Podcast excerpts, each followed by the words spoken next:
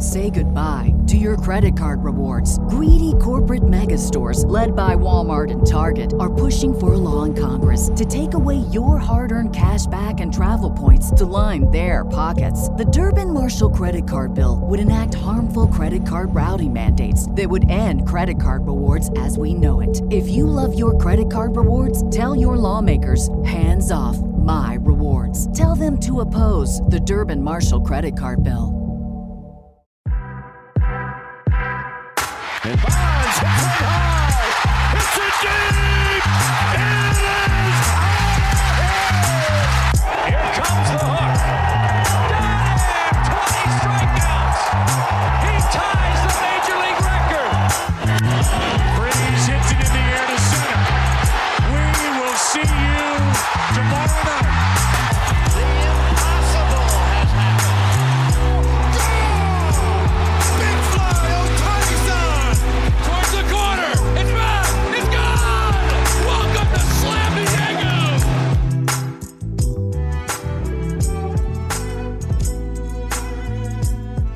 October 3rd on the Just Baseball Show. And you know what that means. This episode, we are doing our full wild card, ALDS, NLDS, all the way through to the World Series, our predictions. That's Aram Leighton, and we have a special guest joining us, Bailey, otherwise known as Foolish Baseball. If you don't know who Bailey is by now, you're probably not that big of a baseball fan because he's taken over YouTube, he's taken over social media. And all of this is brought to you by BetMGM, the king of sportsbooks. Sign up and deposit into your newly created account using promo code JustBaseball. Download the BetMGM Sports app on iOS or Android, or visit BetMGM.com. Place your first bet offer and receive up to $1,500 back in bonus bets if it loses. If the bet does lose, your bonus bets will be available once the wager is settled. Gambling problem? Call or text 1-800-GAMBLER and must be 21 or older. Terms and conditions apply.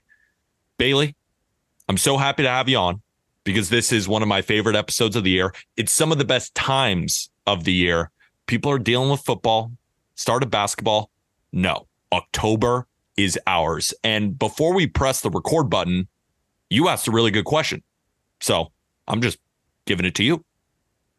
The question I asked was how excited are you all for this postseason, you know, compared to say past postseason? So how did you feel this year compared to this time, say last year or in previous years? And we're trying to sort of divorce the fandom from that answer because you know, Peter, there may be some relief for you as a Yankees fan. Arm, there may be a lot of nerves as a Marlins fan. Myself as a Braves fan, of course, can relate to that. But just as a being as neutral as possible, like what's the excitement level for you? I'd say for me, neutrally, you know, it's. I, I, we were talking about the pitch clock. You alluded to that early, and I want to kind of get your thoughts on that too, because you asked it in a way of like you're excited. For me, trying to remove the Marlins from it, because again, I've never had a rooting interest in the postseason, so I've always been the neutral fan, aside from from 2020. I, I got to say, like this is this is the postseason that I feel like could kind of win over a lot of fans too. Uh, you have so many different teams that are involved. You have so many different teams that can make a run. Uh, I think the unpredictability of last year kind of has me excited about this year. I feel like everyone's wondering who's going to be the Phillies this year. Who's going to be that team that kind of does it? Maybe it's the Phillies again, but yeah, who's going to be the team that kind of makes that run? And you can talk yourself into like four or five different teams that could do that. And that in itself gets me really excited. Uh, with all due respect, I, I hope the Braves don't just run the table uh, because I think it makes it more fun. Uh, but you know, it, it's just so easy to say Braves win, but I mean, we saw last year, and it could happen again this year. For me, as a unbiased journalist at the top of my field in terms of being unbiased, um, this is kind of the complete opposite of Aram. The first time in a while where my Yankees are not in the playoffs. So we go through the entire regular season normally where I'm hot and cold with the Yankees. That classic meme, you know, are we back versus not being back? I go back and forth. And then we hit the playoffs time and I'm fully in every time. And I can't help myself. Now there's no Yankees. So I get to look at each team objectively and actually pick a winner. And I get to go into each individual game without that fandom rooting interest. So while my Yankees aren't in it, I'm extremely, excited for this postseason because I have all the numbers pulled up, right? We're going to go through bullpens, defense, offenses, righty versus lefty, home versus road to try and make the best predictions possible. And when I loaded up all the numbers, all I got to say is the Braves are the best team, but this shit is wide open, arm. It's wide open. Yeah. Where, where do you stand, Bailey? How how how excited are you compared to to other years? So so there's a there's a split within me right now because uh, as a Braves fan, they obviously have the target on their backs. Everyone knows they're the favorites, but also you know in baseball, what good is being the favorite uh, give you right now in their position? What is it, a twenty five percent 30 percent chance of winning? You know, like that's you know that's you'd still probably take the field over the Braves hmm. uh, if all odds were even but yeah, as a, as a neutral, I'm I'm really stoked. One thing that I, I was thinking about uh, with regards to the pitch clock and the shortening of the length of games, this is this is a little bit of a weird confession, but when I was a kid, my parents were really strict about my bedtime.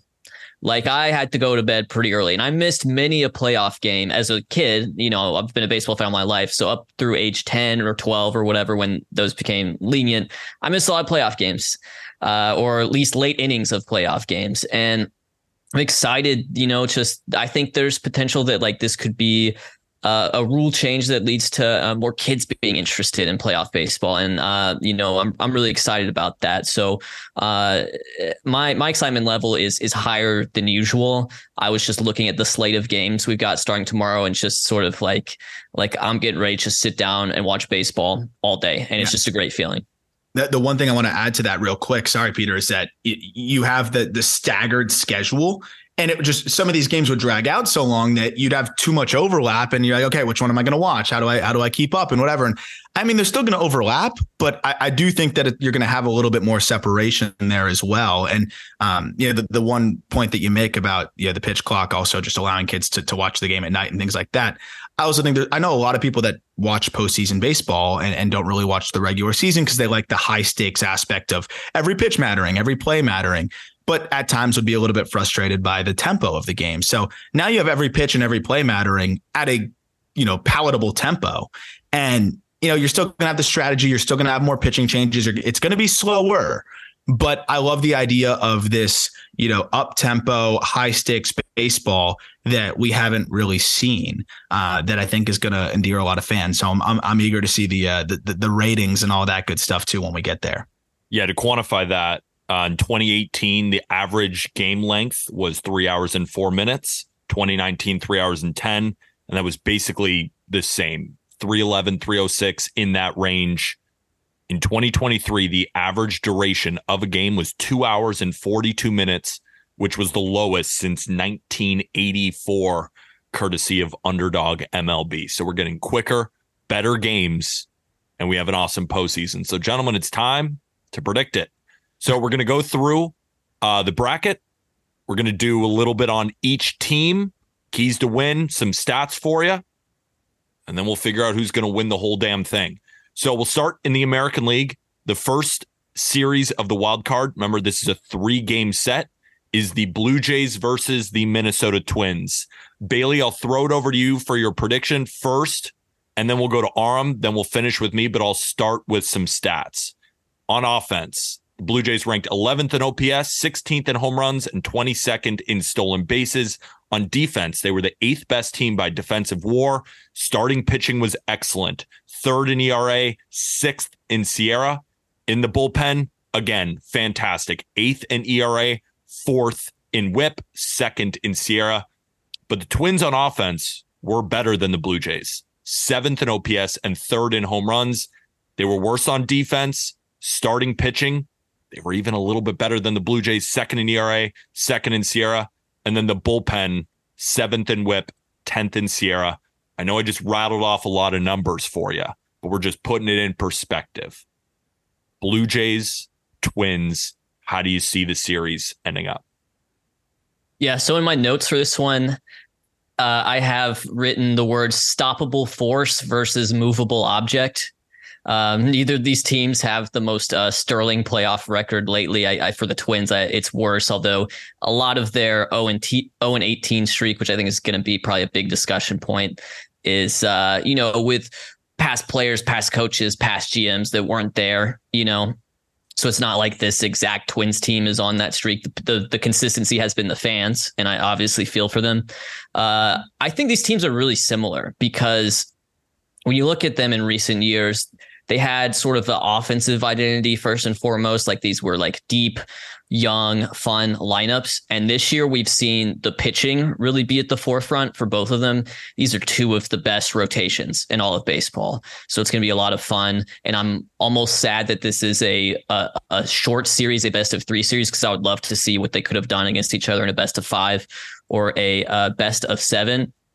I'm going to pick the Twins to uh, break the streak here. I think they're gonna uh, they're gonna get at least one win, and if you get one win, why not get two out of three? So I'm gonna pick the Twins to uh, advance here.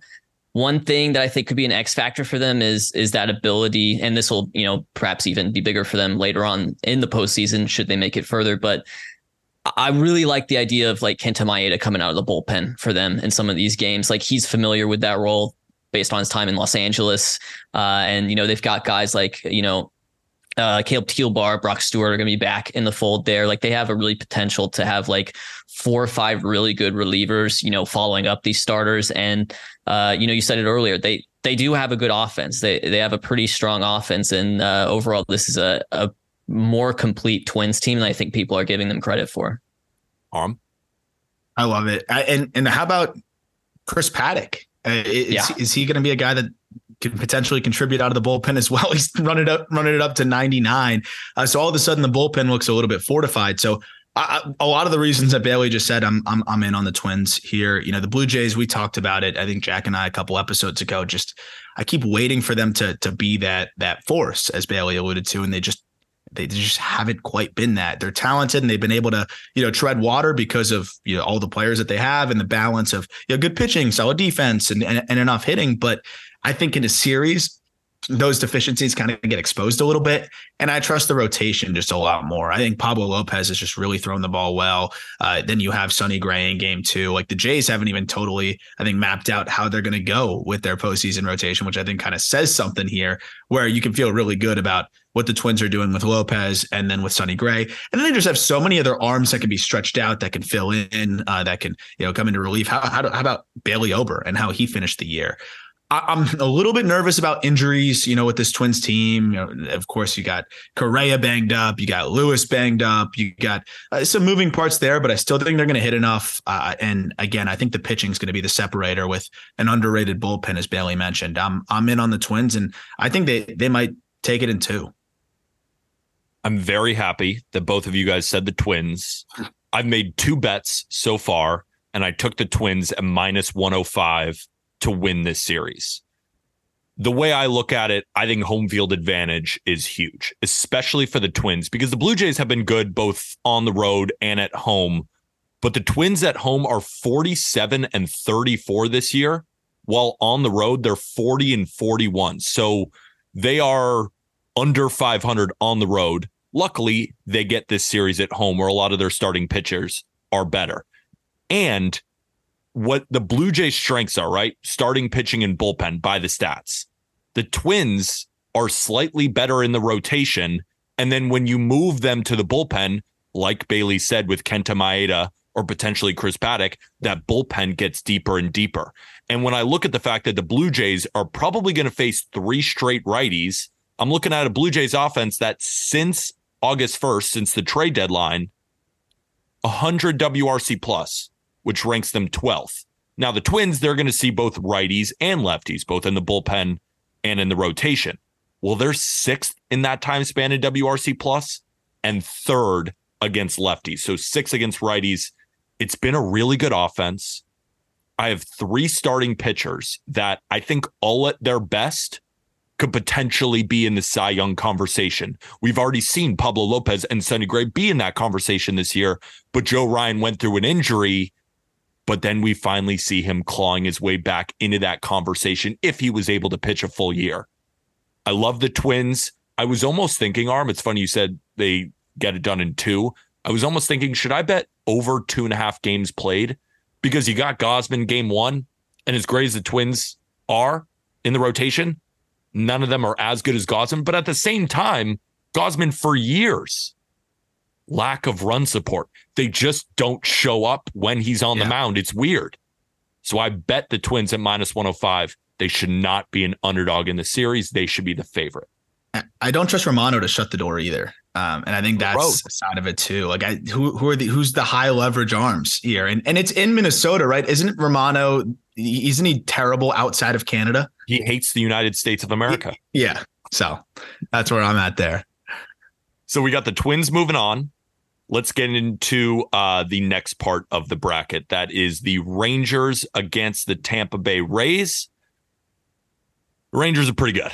Yeah, they're pretty good at hitting. Third in OPS, third in home runs. In terms of the starting pitching, that's where it has not been as good by the advanced metrics in SIERA, 18th in SIERA, and seventh in ERA. Bullpen, 24th in ERA, 16th in SIERA. What do we know about the Rangers? They're going to hit, but they're going to struggle on the mound.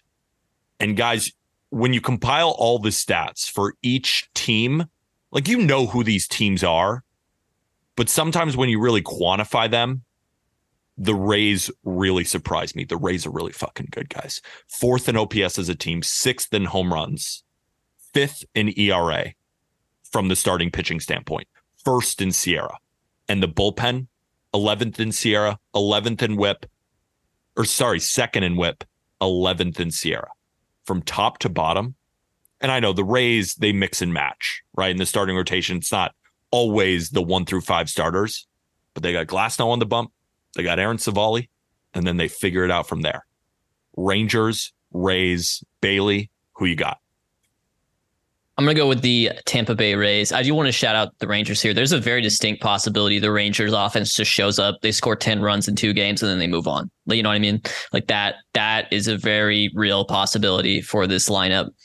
It is going to come down to the pitching for me, which which seems kind of it's risky because, you know, maybe in a shorter 3-game series it doesn't matter as much, but I look at that game 2 in particular.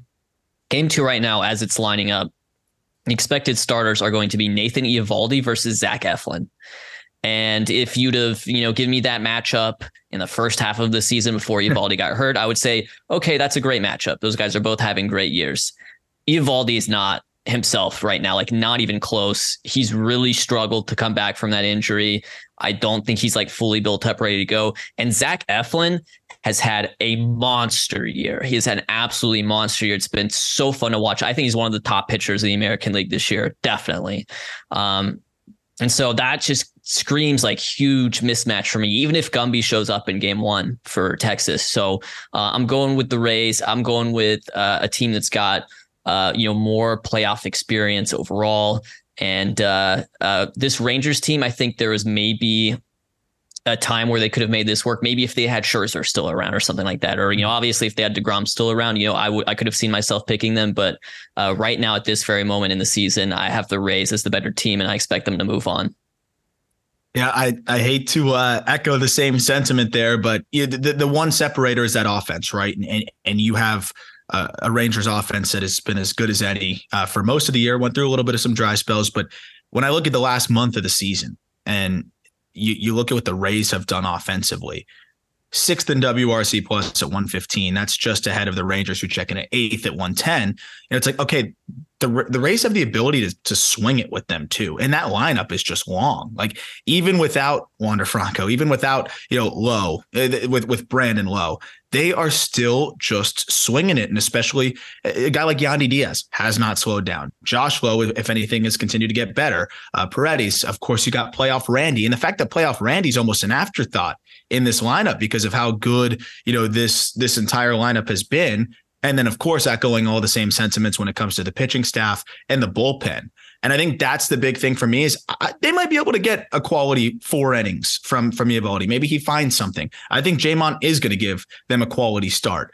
But how does that bullpen hold up? I mean, we see Chapman kind of run into a wall again at the end of this year. Who's going to step up out of that pen versus the Rays pen? I think it's pretty tough to to measure those up against each other there. So I think that the, the Rangers could snake one.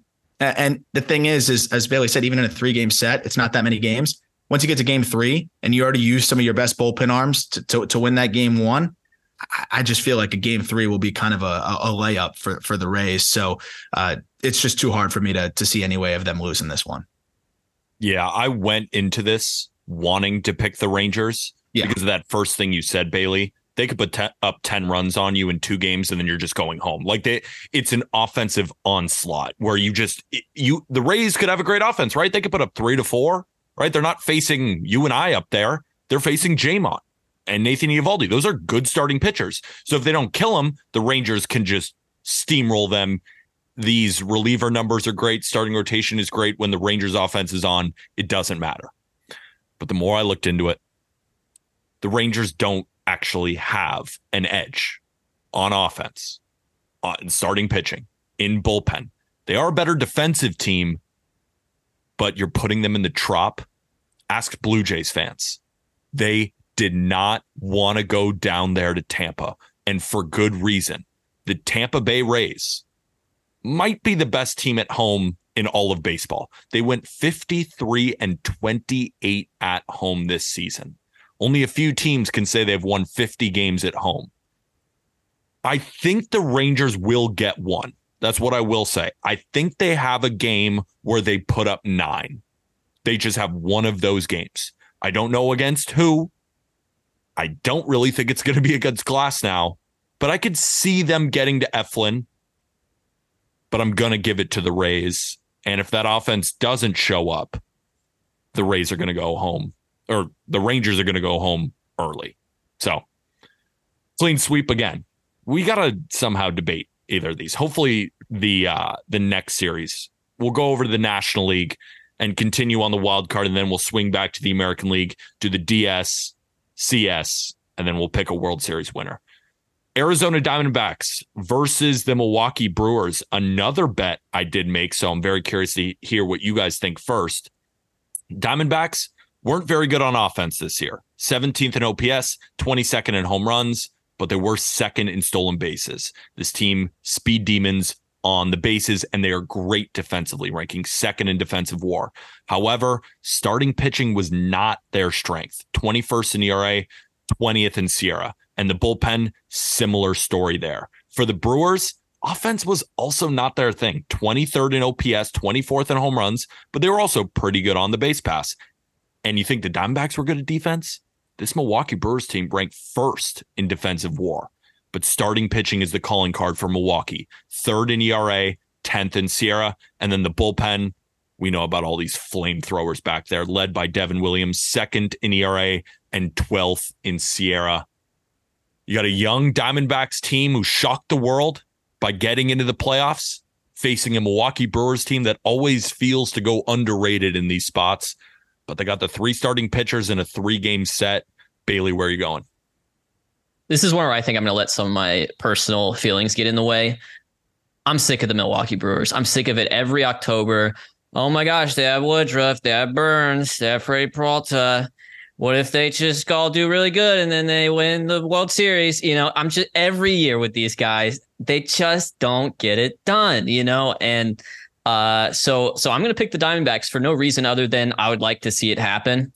This is a short series. I like their lineup more than the Brewers. I I know the Brewers have brought in some new guys, Sal Frelick, uh, you know, and they have helped out the the what is usually an anemic lineup be a little less anemic. William Contreras has had a huge year for them. He's been awesome. Uh, but I, I, do like this Diamondbacks uh, lineup as well. I know the pitching isn't that great. I know they're starting Brandon Pfaadt game one. I know their bullpen is not very good, but all you got to do is win two or three. Why not? I'm going to go Diamondbacks. Um, yeah, I I wanted to so bad because I love the D backs. Like I really wanted to go D backs, but I, I think this is again, what are we going to say exactly what uh, what what Bailey like parodied just now? But I, I, do think that this Brewers team is slightly different than the last couple, and I'll give you a couple reasons why. One, you mentioned William Contreras. I think that's a guy in, in a bat that had been lacking from this lineup for a while. Uh, Christian Yelich just being anything close to what he used to be, I think is absolutely massive, and I, am really excited to see him on the big stage uh, and be able to perform out there. Uh, and then you look at the the lineup kind of top to bottom. You mentioned some of the guys that have come up and made an impact. I think that's huge because the last couple years, we look at a Brewers lineup, very front loaded, very Yelich dependent, and you're kind of wondering who's going to contribute beyond that. Now you have a, a, Willy Adames who started to really come alive down the stretch. Uh, Mark Canha swung the bat really well over the final month of the season. And on the D back side, like they're going to have to swing it to win, and they're going to have to lean on, you know, games two and three of having guys that are really good, you know, pitching, you know, at home not at home. Um, so in, an environment where, you know, I think that's definitely an advantage Brewers, uh, where you have a Zach Gallen, you know, and, and we, would assume that Merrill Kelly goes in one of those games as well.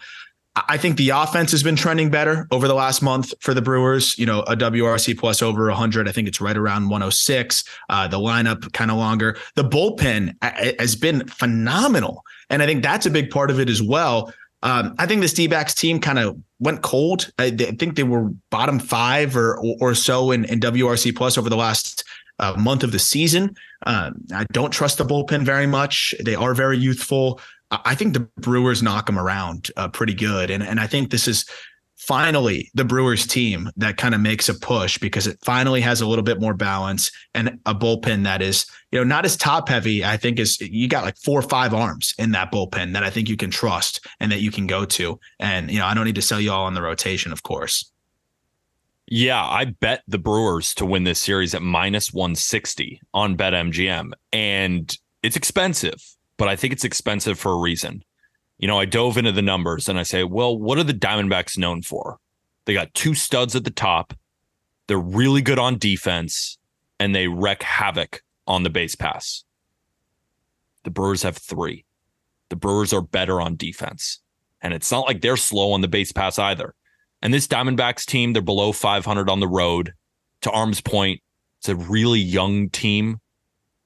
They kind of shocked the world. I don't know if they continue to do so. The Brewers, again, very good team at home, 49 wins at home, only 32 losses. They're just better in every format. And then I look at the even the manager, right? Lovullo has been great, but Counsell's a little bit better. They've been here before, right? So all those times, all those games where they fell short when they were kind of the up and coming team, now they've been here and they get to face off at home against a team who hasn't been here before like the guys who have been here before, Evan Longoria, right? And then you look at each starting pitcher, Brandon Pfaadt versus Corbin Burnes. It's a tough one That's to why win. They're going to win. That's yeah. why they're going to win because it's Brandon Pfaadt versus Corbin Burnes. That's why the D backs will win the series. I think they'll take game one. You know what? You're probably right. But, th- but then I think about like Gallen's problems have been on the road this year. Merrill Kelly's problems have been on the road this year. They're just not that good of a road team going into American Family Field where the Brewers are, they're hungry and they've heard all these things, Bailey. They've heard them. They know that they're that team now. I think they stick it to the D backs. I think they you're, sweep them in two. You're underestimating though, Bailey. Do you think that Josh Donaldson could rip apart the team from within? That's a good point. No, that's true. Maybe he's you know, he's a Yankee double agent. He said, you know, not only have I messed up the Yankees playoff chances, I will now take another team down with me. Yes. Yes. Time to move on to Marlins Phillies. Oh, okay. Oh, Arm, um, the Marlins offense is kind of stanky. 19th in OPS, 22nd in home runs. They don't steal any bases, and they were ranked 29th in defensive WAR this year. The calling card has been the rotation, ninth in ERA, eighth in SIERA. So this is the top 10 rotation, whether you look at advanced metrics or the standard metrics. But the bullpen projects well, ninth in SIERA, 21st in ERA. And the Phillies, yeah, it's going to be a tough one for Miami. Sixth in OPS, eighth in home runs. Defense, they also struggle, but Miami has been worse. 15th in ERA from the starters, seventh in SIERA. It's been a good rotation overall. And the bullpen, not known for being a great bullpen, but has been sixth in ERA and eighth in SIERA. The Phillies are one of the big favorites to win this series. Arm, we'll go to you first because you're the Marlins fan. Ugh. Do we believe in the fish? Hashtag make it Miami. I, I, I believe in Jesus Luzardo. Okay. Um, I'm very happy for him. Let me preface with that. And I'm very happy he's getting the ball game one.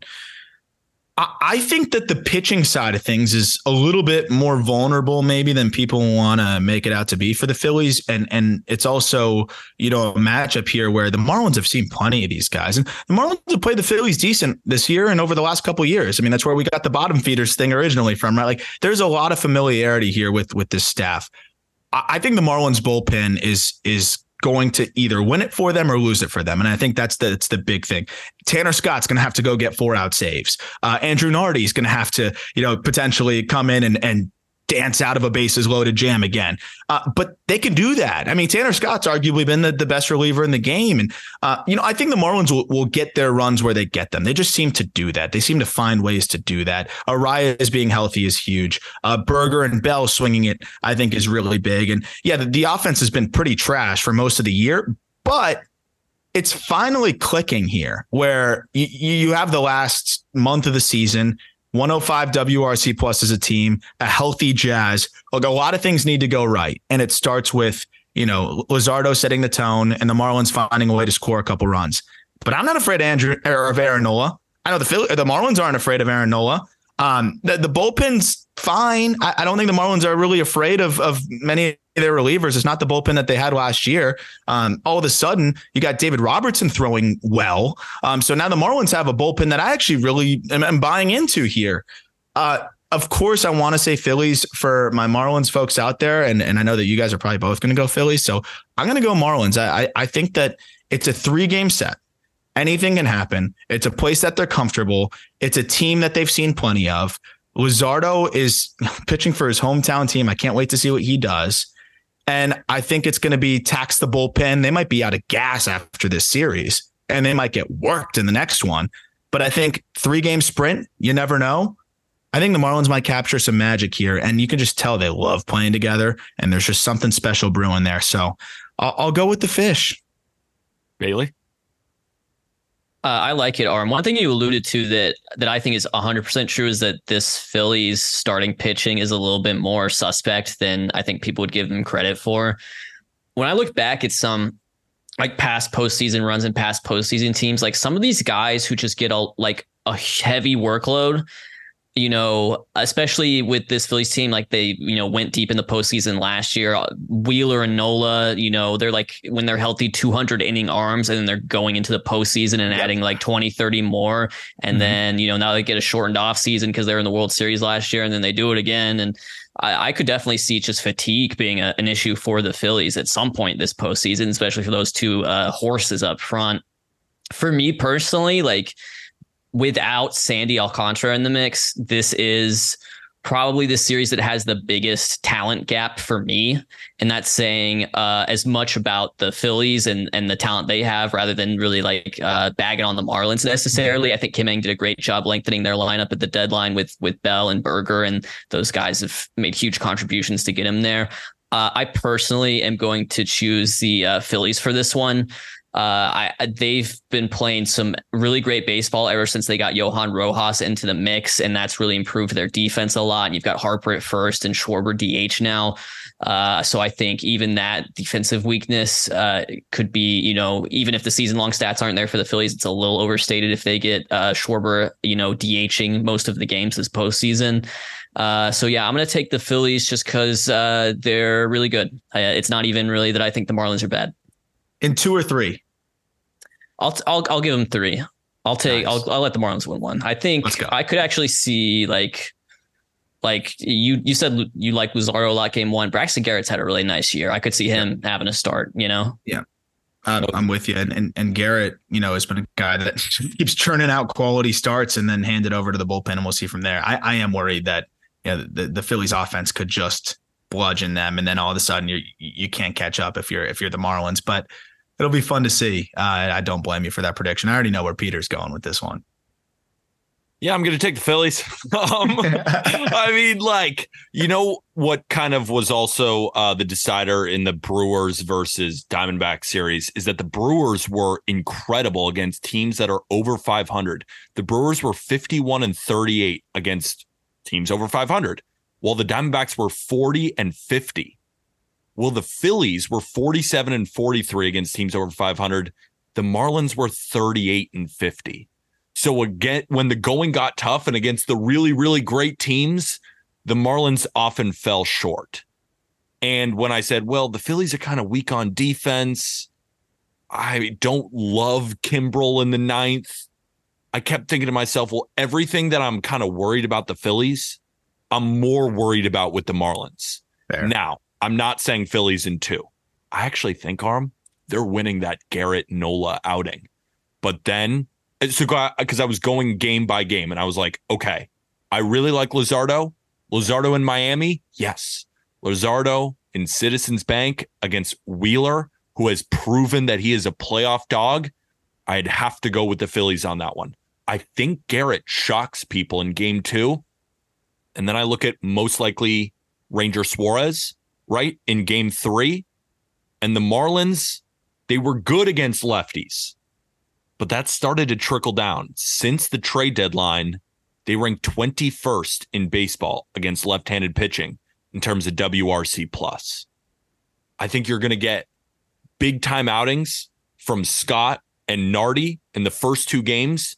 And I think it just runs dry and the Phillies win game three in Citizens Bank. But I think it's a good series. Like, I think this series is going to be more competitive, truthfully, than Brewers Diamondbacks.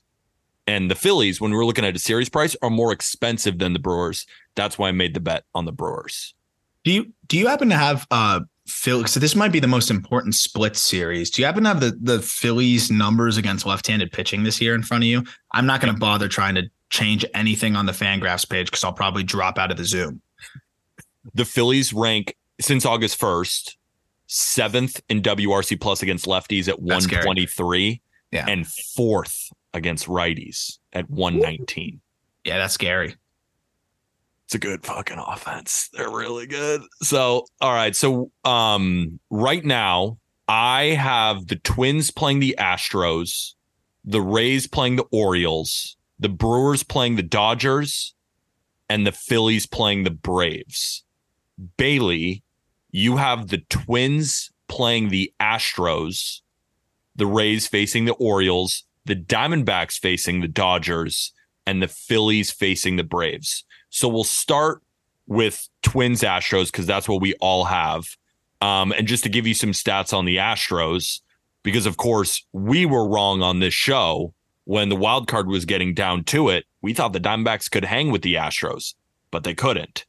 And the Astros are inevitable, like Thanos snapping his finger, right? So when we look at some of these stats for the Houston Astros, while I pull them up real quick, the Astros, as you probably know, have a very good offense. Fifth in OPS, 17th in home runs. Against lefties and righties, they are first and second in Major League Baseball since August 1st. They're a great defensive team, but the issue has been in the starting rotation 12th in ERA, 17th in SIERA. Then when you look at the bullpen, seventh in ERA, seventh in SIERA. So, really, over the full season, the one hole for them has been their starting rotation, Bailey. But then again, Framber in the playoffs. Christian Javier has been pretty damn good. If we remember the no hitter. And then they got Verlander, who has struggled a little bit in the playoffs. Are the Twins pulling the upset here? The the on paper would tell you that it's distinctly possible. And you know, one thing I've always kind of felt like is if the Twins win a playoff game, or win two playoff games out of three, like you could see them going on a run, right? Like talk about total like monkey off the back situation for them. Uh, but I'm still going to take the Astros in this one. You know, if they were to face the Twins in this series, uh, they just they have the postseason experience. I think it's a lot easier to picture the Twins beating the Blue Jays uh, versus the Astros. The Astros are also on and I don't know how far back this dates. Uh, it's I guess as they're going for six or seven row. They're on an insane uh, ALCS streak. They at least make it that far. We kind of know that about them. It's been established. So uh, I'm going to take the Astros uh, if in this one if they face the Twins or even if they face the uh, the Blue Jays. Aram. I, I want to take the Astros so bad, but I'm I'm actually gonna I'm gonna fight myself here. I'm gonna double down. I I think this Astros team is flawed. I, I, thought that that those flaws would make themselves evident, as you mentioned in the Diamondback series, because you look at the second half, pretty much the only pitcher who's been serviceable for them and then serviceable for me is like an ERA under 4 2 in terms of the starting pitching. It was Justin Verlander. And uh, even he is, you know, been a subdued version of Justin Verlander. I don't know how much I trust his staff. I think it was more about the Diamondbacks just really struggling uh, to the finish there. And uh, I, I think that this staff kind of struggles in the Astros respect against the Twins. And I actually think that the Twins starting pitching will, will be better in, in this series. And uh, I think with with a longer series now, you have a chance for that to kind of you know make itself evident. Uh, I think both teams can obviously swing it. The Astros have been there, but I think that this is finally the year where the Twins do something. And uh, I, I, love that the, the, length that they have. Uh, you mentioned Maeda out of the pen, now Paddack out of the pen, guys that can go multiple innings in relief. Like I look back on the the Mariners Astros you know, series last year to start it off. Mariners threw the ball well and they kept that Astros offense at bay. The problem was they couldn't score. I think the Twins can kind of match that pitching performance that the Mariners put up last year. And the difference is they can swing it a little bit better. And the Astros don't have the staff that they had last year, or at least the staff isn't performing to the degree that it was last year. Pressly's looked a little bit human this year. Uh, uh, some of their best arms, you know, haven't been quite as dominant out of the pen. I like the Twins bullpen in this one too. I, I, think if as long as and a little bit more time for Royce Lewis to potentially, you know, be able to get out of the DH spot and play in the field. Maybe they have Buxton back for the series, even if he's in a limited action. That's a great bat off the bench. That's a great uh, guy to be able to mix in there in spots. Uh, they got a lot of options, and I think that this is going to be uh, an opportunity for the Twins to finally make a run. And I think this is just a vulnerable Astros team that has already taken it further than people thought because of the experience and because of Dusty Baker, but I don't trust those arms. Here's what I don't trust. I don't trust Rocco Baldelli. I don't. And I've said it all year long. I think he is one of the worst managers that is currently in the playoff picture. But the reason I could take the Twins over the Blue Jays is because John Schneider is the worst manager in the playoff picture. I think it's going to be kind of one of those, like if you compare it to the NFL, like a Bill Belichick led team that's kind of going under the radar against this new and upcoming team with a lot more firepower. And then they just get managed to death. And I know in baseball, it's a lot harder to do that. But I think that the Twins will move through the Blue Jays. But while the Twins have all these great pitchers, they don't have the Astros offense. And the Astros have been one of baseball's best road teams. So if they go into Minnesota, they can win those games. And I'm just picturing Framber on the mound, Christian Javier, they just do enough, right? Where they either out hit him or they just they just do anything they can in order to win this series. And I think the Astros might like being the underdog. They're not the 100 win team. They're not the clear prohibitive favorites where everyone is just moving them straight in. I think this a lot of people think this American League is wide open, right? The Orioles have been a better team this year. The Rays have been a better team this year. I think the Astros take it to heart. And that series against the Diamondbacks Aram really sold me. Yeah. Whenever the Astros have smelt blood this year, they pounce. And I think that's what's going to happen in the playoffs. And I'm kind of nervous they're going to win the whole I'm, thing. I'm adding one more point. Now that Carlos Correa's plantar fascia has fully split, or whatever that means, and it's actually better now because uh, that gives you relief, which is crazy. Um, this is the Carlos Correa Revenge Legacy series too. Uh, I, I, he's the one guy that's really been there, and I mean, I, I don't know how much. I don't care how much pain he's in. I think he's going to try to just do something special here against his former team. Um, that's that's one of the few guys I don't like to buy into the narratives too much. That's a guy that I'll buy into the narrative, the mind over matter, just he's already one of the most uh, decorated and, and successful and uh, in terms of just accumulative stats performers in the postseason ever. Uh, and he's got a lot of time left. Hopefully, if that leg hangs, you know, hangs around and is able to, uh, you know, hold up. But I think Correa could be the the X factor here too, which would be so fun uh, for the the story of this postseason. So we all have the Rays getting past the Rangers, and if the Rays do beat the Rangers, they will face off against the one seed Orioles. This one seed Orioles team, by the numbers, was not as prolific as you might think for an Orioles team that won 101 games, 14th in OPS, 17th in home runs. They were not great defensively, 21st in defensive WAR. In the rotation, 11th in ERA, 12th in SIERA. I mean, the bullpen was great, fifth in ERA and fifth in SIERA. But they did lose Felix Bautista. But if you look at bullpen ERA, they haven't really skipped a beat. Now there's context to it. Come playoff time, I think even Orioles fans would agree without Felix Bautista, your bullpen is not quite as prolific. Bailey, when I look at the numbers, it tells me Rays. But if I've watched this year, the Orioles just figure out a way to win. This one is one of the hardest ones to predict, I think, in this entire format. So where are you going? give me the Baltimore Orioles. I, I feel like they kind of proved it in the regular season more than the Rays did. They won that division. They won games versus the Rays when they needed to. They went eight and five versus Tampa this year, uh, and that was a big difference in terms of you know getting them to win that division. Uh, I like you know when when I I think we alluded it to it some when we were talking about the Rays matchup versus uh, the Rangers.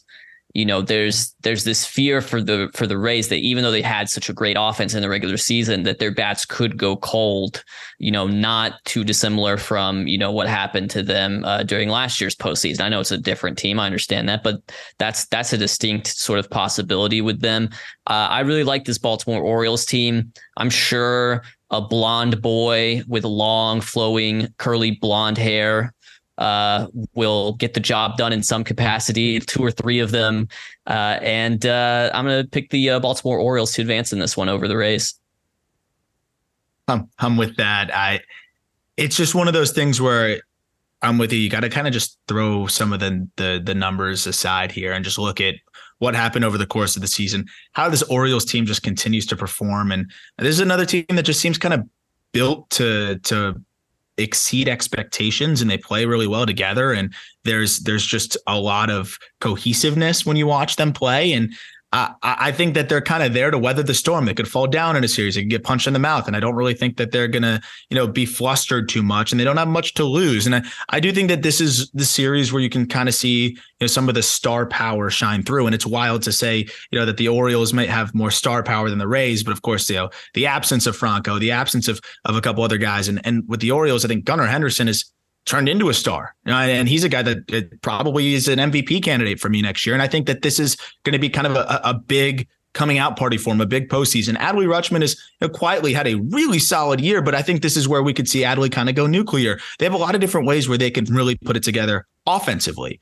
Uh, and then you look at the the pitching side of things you know, I do wonder when the Rays get through that first round of the playoffs, and you know, is Glasnow going to hold up again? Now he might have to go twice in this next series. How is he going to perform there? Um, you know, of course, they have Eflin and Civale, but it, uh, conventional thinking says Rays pitching is way better. But then you look at you know some of the matchups here and the way things shake out.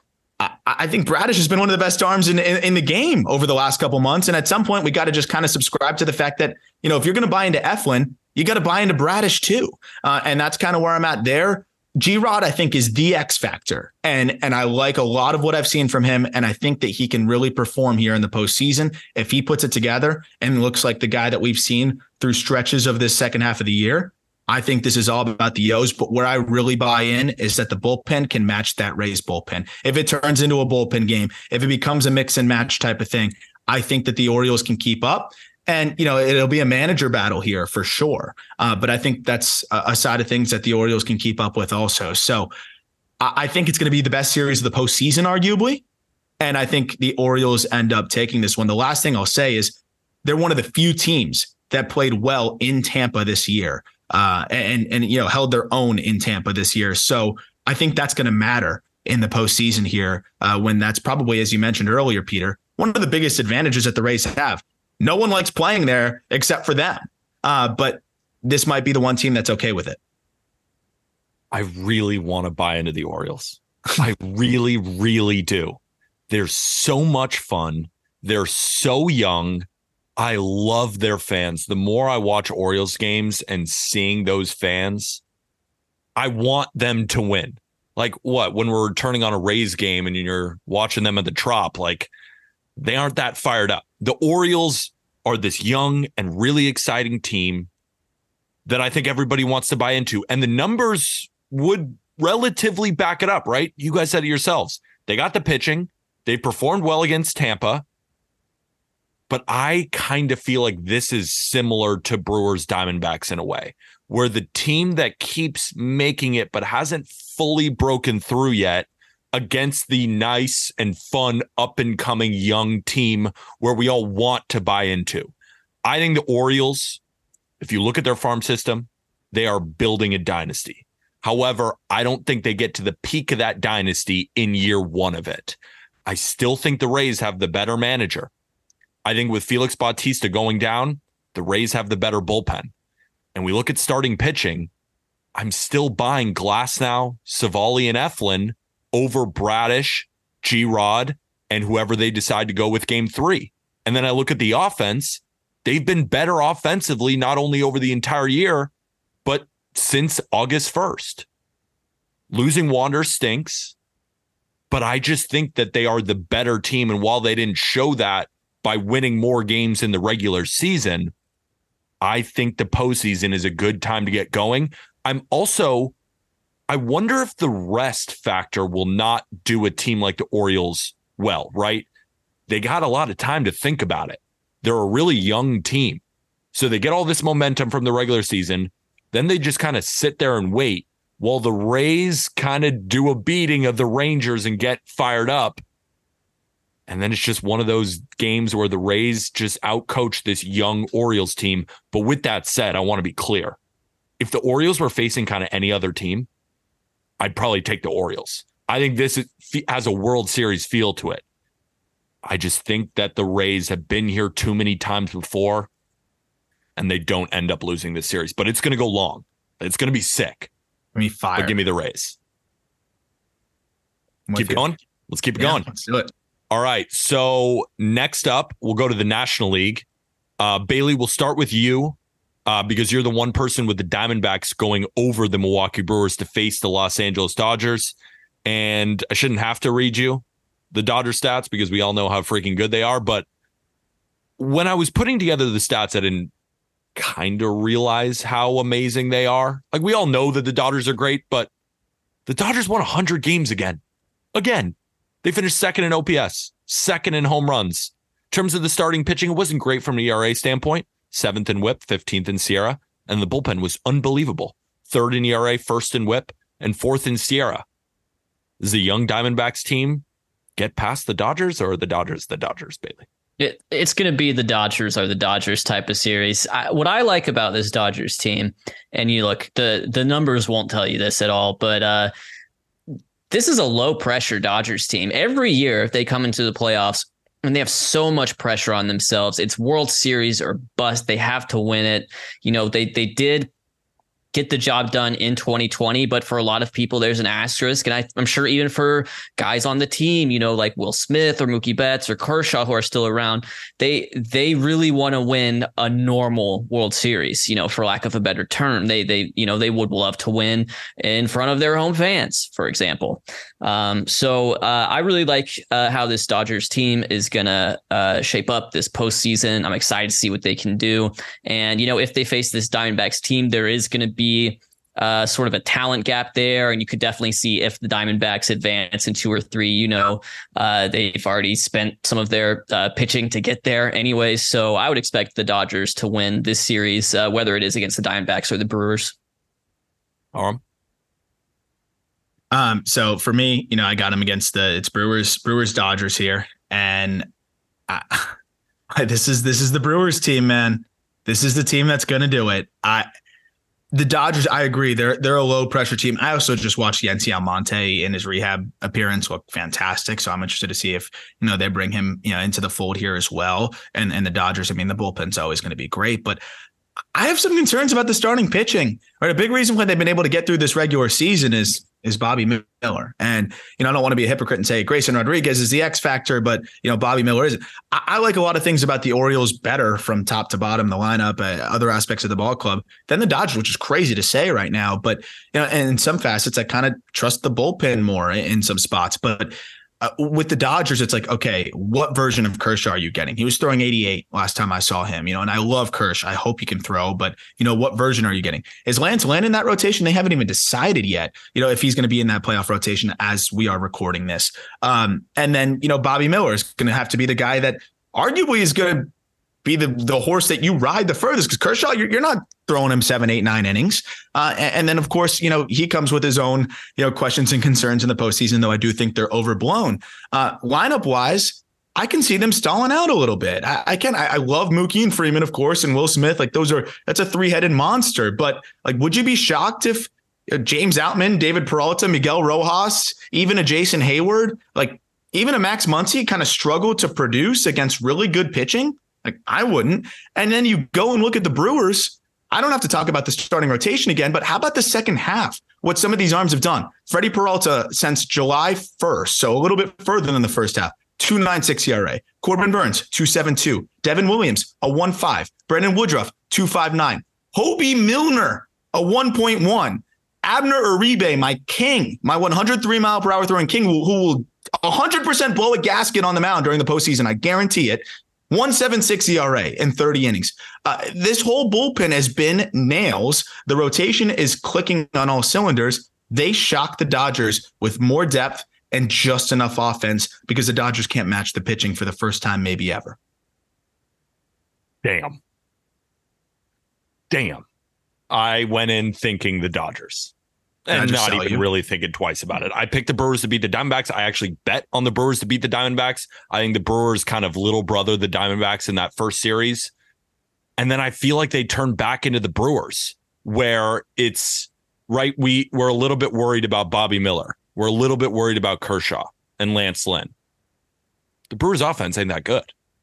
So they could make them look a little bit better. And then the Dodgers go face the Braves or the Phillies. And that's where it hurts them a little bit. Because I think for a guy like Kershaw, a guy like Lance Lynn, I think the rest will only do them favors when they all they have to give you is five shutout innings. And then you talked about how good the Brewers bullpen has been. Dodgers bullpen has been just as good. And the Dodgers offense ranking, right? I got it pulled up right here, just against right handed pitching, because they're going to see Burnes, Peralta, and Woodruff. They rank third since August 1st in WRC plus. So they're going to see them and they're going to be able to hit them. And I feel like Bailey, what you were talking about at the beginning, what you were worried about against the Diamondbacks, I think that shows up against the Dodgers. I don't think it's going to show up against the D backs. I have the Dodgers moving through, but um, it was a great pitch. And mm-hmm. yeah. I was very confident in coming in with the Dodgers. And now I'm left with the Brewers can really do this. But yeah. kind of similar to what I was saying earlier, they got to prove it. They yeah, just I'm with you. Prove it. But and, I think and, show well against the Diamondbacks. And maybe to your point, Bailey, maybe they just are the Brewers and then just get shut out by the Diamondbacks. It's not impossible. No, no, I, I, hate that I'm attaching my name to to the Brewers in a postseason run, but here we are. Here we are. So is it because can I can I just interrupt? Is it because you see a little bit of your Marlins in those Brewers? Is that really what it is? like you're like this is like a slightly better version of what we're doing. It's like what the what the Marlins want to be so bad. yeah. Um, like it's also you can interrupt anytime on this show. That's uh, we interrupt each other probably far too much. Uh, but yes, and and a little bit of just like I'm subscribing to the offense being different. It's like this is actually the blueprint for the Marlins. Everyone always talks, oh, the Rays are the blueprint for the Marlins. I think you're onto something, Bailey, because I think the, the Brewers are the bullpen or the blueprint for the Marlins between the staff, the bullpen, and then piecing together the offense. So I think that's a great point, and it might be why uh, subconsciously I'm I'm all in. So, Aram, we'll start with you because you're the one who has the Marlins making it past the Phillies in order to face the Juggernauts, also known as these Atlanta Braves. Uh, but Bailey is also a Braves fan, so I'm not really sure who to go to first. We'll just go to Aram first because he's got a pitch how the Marlins are going to beat the Braves, and then Bailey's no. going to be like, "Yeah, like good luck." All right, is- because the Braves ranked first in OPS this year, first in home runs against righties, first against lefties, seventh. Not great defensively, Bailey. They're not perfect, and they're not perfect in the rotation either. 17th in ERA, 13th in SIERA, but the bullpen gets a little bit of flack when it shouldn't. 10th in ERA, third in SIERA. Aram, how many games are the Marlins winning against the Braves? Zero. I think they get absolutely bludgeoned. Um, yeah, absolutely bludgeoned. And, and and I will say, like, for sake of like what will likely probably happen if the Phillies get there, I think the Braves absolutely crush them. I, I think that what happened last year is so so on their mind and and they want retribution. And I think it's very important to note they added basically an MVP caliber Matt Olson uh, versus what they had, you know, last year. Yeah, you know, with what they had with Olson, you know, last year was was a, a pretty good first baseman the way he was performing. This year, it's you know one of the best power bats in the game. Ronald Acuna Jr. would you know is just a different guy this year that they have him on. So I mean, th- there's just improvements from within that are already happening, and I think again the Phillies don't quite have that pitching edge that they had last year, and you know all the bullpen arms that were just clicking on all cylinders. Um, so if it's Braves Phillies, I love the Braves. I think no matter what a rested Braves team just knocks around, uh, you know, whoever gets to them. And in my case with the Marlins, I think it's kind of like kind of like 2020, even though I don't count that as I've mentioned, but like, oh, this was a fun run, and you know, let's see how this goes. And then you, you get humbled real quick and realize that there's levels to this shit. Um, and the Braves are on a different one. Bailey. Well, Aram's completely correct in that, uh, you know, if the Braves, you know, if they were to get the Phillies, they're out for revenge. Uh, they the way they celebrated when they when they clinched the division, they were at Citizens Bank Park, and they it was very clear that like that was very important to them. They wanted to win that on the Phillies' home turf, uh, and they celebrated like crazy because of it. Uh, for me personally, like everything I'm about to say about this hypothetical Braves Phillies series would also apply to last year's Braves Phillies series, and we know how that ends up. But you know, I think the buy comes into play here. You know, if the Phillies come out of this series uh, victorious over the Marlins, they don't get to start Nola or Wheeler game one. You know, they get to they have to start you know Taijuan Walker or someone else. You know, um, and and I also think, just in general, like there's going to be a lot of discussions about it uh, as we get to uh, the division series. But, uh, you know, in the sport of baseball, give me the rest over the momentum. You know, give me the give me the team that got a buy over the team that you know got a, a big win in a best of three series. Just because the sport is such a grind, it's 162 games, and then this, you know. So give me the rest. Uh, the Phillies match up great versus the Braves. This is a team like very capable of beating them in a short series. They have played some great baseball last couple months. But uh, th- this Braves team, I mean, when you were reading out the offensive stats, Peter, I wanted to interrupt you and be like, is this for this year or like all time? Because is this are they first in OPS this year or like all time? I know they're tied for first in WRC plus with the 27 Yankees, you know, so that's uh that's sort of the level of offense we're talking about here. And it is very much like almost what we said about the Rangers. Like, you know, if they score eight, 10 runs a game, there's nothing. The pitching doesn't matter, you know. So uh the, the Braves will the Braves will win this series uh, regardless of opponent. I think you're right. It was funny. I said first in OPS, first in home runs. It's like, well, how much first? Like first by a lot. I think the Braves steamroll both of them. Uh, with that said, though, I, I don't know, Bailey. We've heard a lot from Braves fans that the one team that they don't want to face is the Phillies because I think they are scarred from last year and they know that baseball, any given day, anyone can win. But I'm going to make this short. I think the Braves are one of the best teams that we have seen in the last decade, maybe in the 21st century. I think they're that good. Now, the starting rotation, I do have some concerns about. Is Fried going to be fully back? Is Morton going to be fully back? But sometimes they're going to win some seven to five games and it won't really matter. And then the bullpen has been good enough, I think, to limit damage. Yeah, give me the Braves. Um, and we'll keep it moving. So we all got the Braves moving on. So now, American League,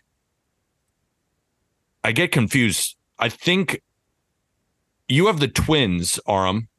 Yeah. You have the Twins. Twins Orioles. Off. Twins Orioles. Give us a winner. This was a tough one. I I'm gonna go O's. I I just I'm I'm buying the, I'm buying the Magic this year. Um, I think this is finally where yeah, to Bailey's point that the the pitching kind of runs out of gas a little bit for for for the Twins. I mean, Pablo Lopez is a guy that's you know historically kind of run out of gas a little bit as the year goes on. Uh, you, you, mentioned you know Sonny Gray and and and some of his issues. He's not really built up to this degree uh, over the last few years. And you know, I think with the Orioles, a lot of younger guys, a lot of you know ways to piece it together and get by. I think it turns into a little bit of a slugfest in this series, and I think that the Orioles you know end up outslugging the Twins. I think this is going to be the best one for television because I think it's gonna be a lot of runs and a lot of fun. Uh, but give me the O's advancing to uh, the, the, the World Series. Bailey, your American League winner. So I have Orioles and Astros, uh, and I'm going to take the Orioles in this one. Orioles Go. on to the World Series for me as well. Uh, I think just in terms of uh, I think the Astros pitching, and we talked about it earlier, is a little overrated, and maybe the Orioles pitching is a little underrated. Like maybe the gap between these mm-hmm. two in terms of the quality of starting pitching isn't as great as we would perceive it to be uh, because of Framber's second half struggles and Christian Javier just generally not having as good of a season as he did last year. Grayson Rodriguez, we've talked about him. He's been immense for the Orioles uh, this second half. He's he's completely different. His his stuff is way higher. Uh, you know, like more fastball velocity, more changeup movement, lower arm slide, everything. He's like he's just completely different pitcher from what he was in the first half. And that with Bradish, and uh, you know, Pete, you've you've done a lot of talking about oh, uh, you know, teams that are good against 500 or above 500 teams, or teams that are good on the road, like who can win in anywhere in any situation. That's the Baltimore Orioles this year. They've got great numbers in all of those splits. So uh, give me the Baltimore Orioles to advance uh, to the World Series. I love it. I have the Rays going up against the Astros. I'm taking the Rays. The more I think about it, the more I'm buying into this team. I think the Rays they're going to be able to, you know, go toe to toe with any manager. I think they could go toe to toe with any offense. I think they play great defense. And then you just get some of these teams in the trop and it's hard to play there, but they've also been a good road team. So the Rays, I think, are a great example of no matter how good you are on the road, it's really hard to win in the trop, but then this team can win on the road. And then when we look at bullpen starting rotation, I had problems with the Rays, four and five starters not one, two, and three. Give me the Rays to go to the World Series. Now moving on to the National League. I have the who do I have again? I have the Dodgers facing off against the Braves. Good for me. Aram, you have the and then give Braves, us Brewers. Brewers. Braves Brewers. Braves or Brewers? Uh, I, I tried so hard to talk myself into the Brewers. There's just no fucking way. Uh, there's just no, there's just no way. I can only take it so far, man. I can only do it uh, to a certain point. But um, I do think that the Brewers hang in there, and they. The problem is if they make the Braves offense, if they if they can cut the Braves offensive production by thirty percent, they're still the best offense in the game almost. So it's just one of those things where they're just not going to be able to keep up, even if they throw well. Um, give me the Braves and, and, what I think is a sneaky good series and a pretty good test for them. Uh, but yeah, th- this is just going to be too much, too much for the Brewers in, in a seven game set here. Bailey, you and I both have the Braves and the Dodgers. Who's going to the World Series? Every single Dodgers game I've watched this year begins with Freddie Freeman and Mookie Betts on the corners. Every time they lead off an inning, it's just that they find a way to do it. I understand that as a Braves fan, the expectation is that I should pick the Braves to win the series and and to win the World Series. I understand that, but wouldn't that be a little boring? Wouldn't that be a little cliche? Isn't this Dodgers team like really, really good too? Mm-hmm. Here's the thing about the Braves right now, you know, and, and, with regards to their starting pitching, I'm a little worried because I know they've got, you know, they're going to have Fried coming back into this this playoffs, not having pitched in a in a couple weeks. Um, they've got Strider, who's going to be great. He's going to be nails. I'm not worried about him. Charlie Morton, you know, could be around for this series. He's not going to be around for the division series. Bryce Elder, uh, you know, could be a fraud. You know, he's had some big time blow up starts in the second half. And I'm just sort of after Strider, and I'm really not that worried about Fried, honestly. But after Strider and Fried, there's reasons to be worried. I know the irony in that, talking about, you know, them matching up against the Dodgers team that has like, that is going to unironically start 2023 Lance Lynn, like as a fixture in their rotation throughout the entirety of their playoff run. Like, I understand that. But like, those two guys, like Freddie and Mookie, like even if it is a top heavy lineup, I just I like the vibe of this Dodgers team. I felt it all year, like they that that lower stakes for them. No one is going to expect them to win that series, and that's why I think they could legitimately do it. So I'm going to pick the Dodgers to be the Braves and move on to the World Series against the Orioles in my bracket. I'll do it for you. Give me the Braves to beat the Dodgers. I mean, I want to make a pitch for the Dodgers, but it's really, really hard. And when we're saying, well, I'm a little bit nervous about game three and game four, the Dodgers, yeah, they're not going to get swept, right? But the Braves, they just have too much. It's it's a too much offense. It's a good bullpen. So the Dodgers have a great bullpen. So do the Braves. Dodgers have questions in starting rotation. So do the Braves. But the Braves have the better offense. And we saw this series already happen, right? We expected the Dodgers to maybe kind of prove, hey, we, we can hang. They didn't. Give me the Braves. Uh, so I have in my World Series Braves Rays. Aram, you have Braves Orioles. Orioles. Yeah. And Bailey, you have Dodgers Orioles. Bailey, you're our guest. Who's winning the World Series? I'm gonna take Los Angeles Dodgers. If they beat the Braves, why not? Right? Like, what what is the what are the Orioles gonna be if they beat the Braves? You know, uh, the Los Angeles Dodgers won 100 games this year. They have a plus 207 run differential. They're only like 20 runs behind the Braves in that regard. They went 49 and 24 in like the second half of the season. They were they've just been on fire. And this is my Dodgers Orioles matchup is the starting pitching is overrated series. That's that's sort of my viewpoint coming into this postseason. You've got rest days. You can piece it together. The Dodgers have like eight good relievers. Like they can they, if like there is a, a, world where just like this is just like Dave Roberts masterclass because he doesn't have to actually manufacture the moment for any of his pitchers like he like his biggest sin has been all this time he can just go out play the matchups just use everybody get the job done uh, Dodgers more experience in the playoffs than this Orioles team. They've got a good mix of young guys and winners. Betts is a winner. Freeman's a winner. Heyward's a winner. You know, like they've been there, done that. And so give me the Dodgers. The t- the Dodgers team that doesn't have the pressure is going to be the one that gets it done in 2023. Aram? I got to go with the lame answer. I got to go with the Braves. Um, you know, I, I just think they're going to slug their way here, and and that's going to be the difference. And you know, I am a little bit worried about the pitching, as as you mentioned, but I just feel like Snit knowing when to pull Strider, right? This isn't this isn't the regular season. You don't leave him in for that one extra inning where the, the home runs come along and and those types of things. And Fried, yeah, I think they were being more cautious than anything. And uh, again, that offense is always going to be able to bail them out. Uh, and and I just don't see how anybody's going to be able to keep them in check because there's so many different guys that could step up and beat you. Uh, Braves win it over the Orioles. I do think the Orioles match them. You know, offensively, a couple games they squeeze it to to, to six but I'm going to go Braves in six. Snit and the experience really ends up shining through here.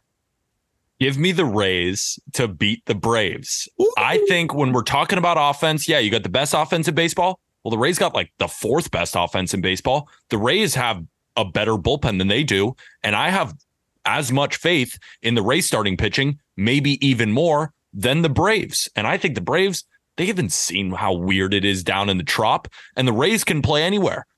And I would say that Snitker's a great manager. Is he better than Kevin Cash? I'm not sure. So this is why I look at the Rays and I say from top to bottom, I think this could be the year where they win it all. And I'm picking the Tampa Bay Rays to beat the Atlanta Braves in a great series. I think it goes six or seven, but it's a team kind of nobody cares about that much that ends up winning the entire thing in 2023. Bailey, thank you so much for coming on the Just Baseball Show. We got through all of our predictions. All of it is brought to you by BetMGM. Ladies and gentlemen, if you enjoyed on YouTube, hit that subscribe button, hit the like button, comment. We're bringing all of you guys content every single day throughout all of October. Definitely go check out Foolish Baseball, the channel on YouTube, or Foolish Bailey. You got videos coming out on both sides. They're both phenomenal. And then definitely go follow Bailey on Twitter at Foolish Baseball. That's Aram. I'm Peter. Go get yourself some Just Baseball merch. We'll see you tomorrow for Jack's bracket. And with that, thank you, everybody.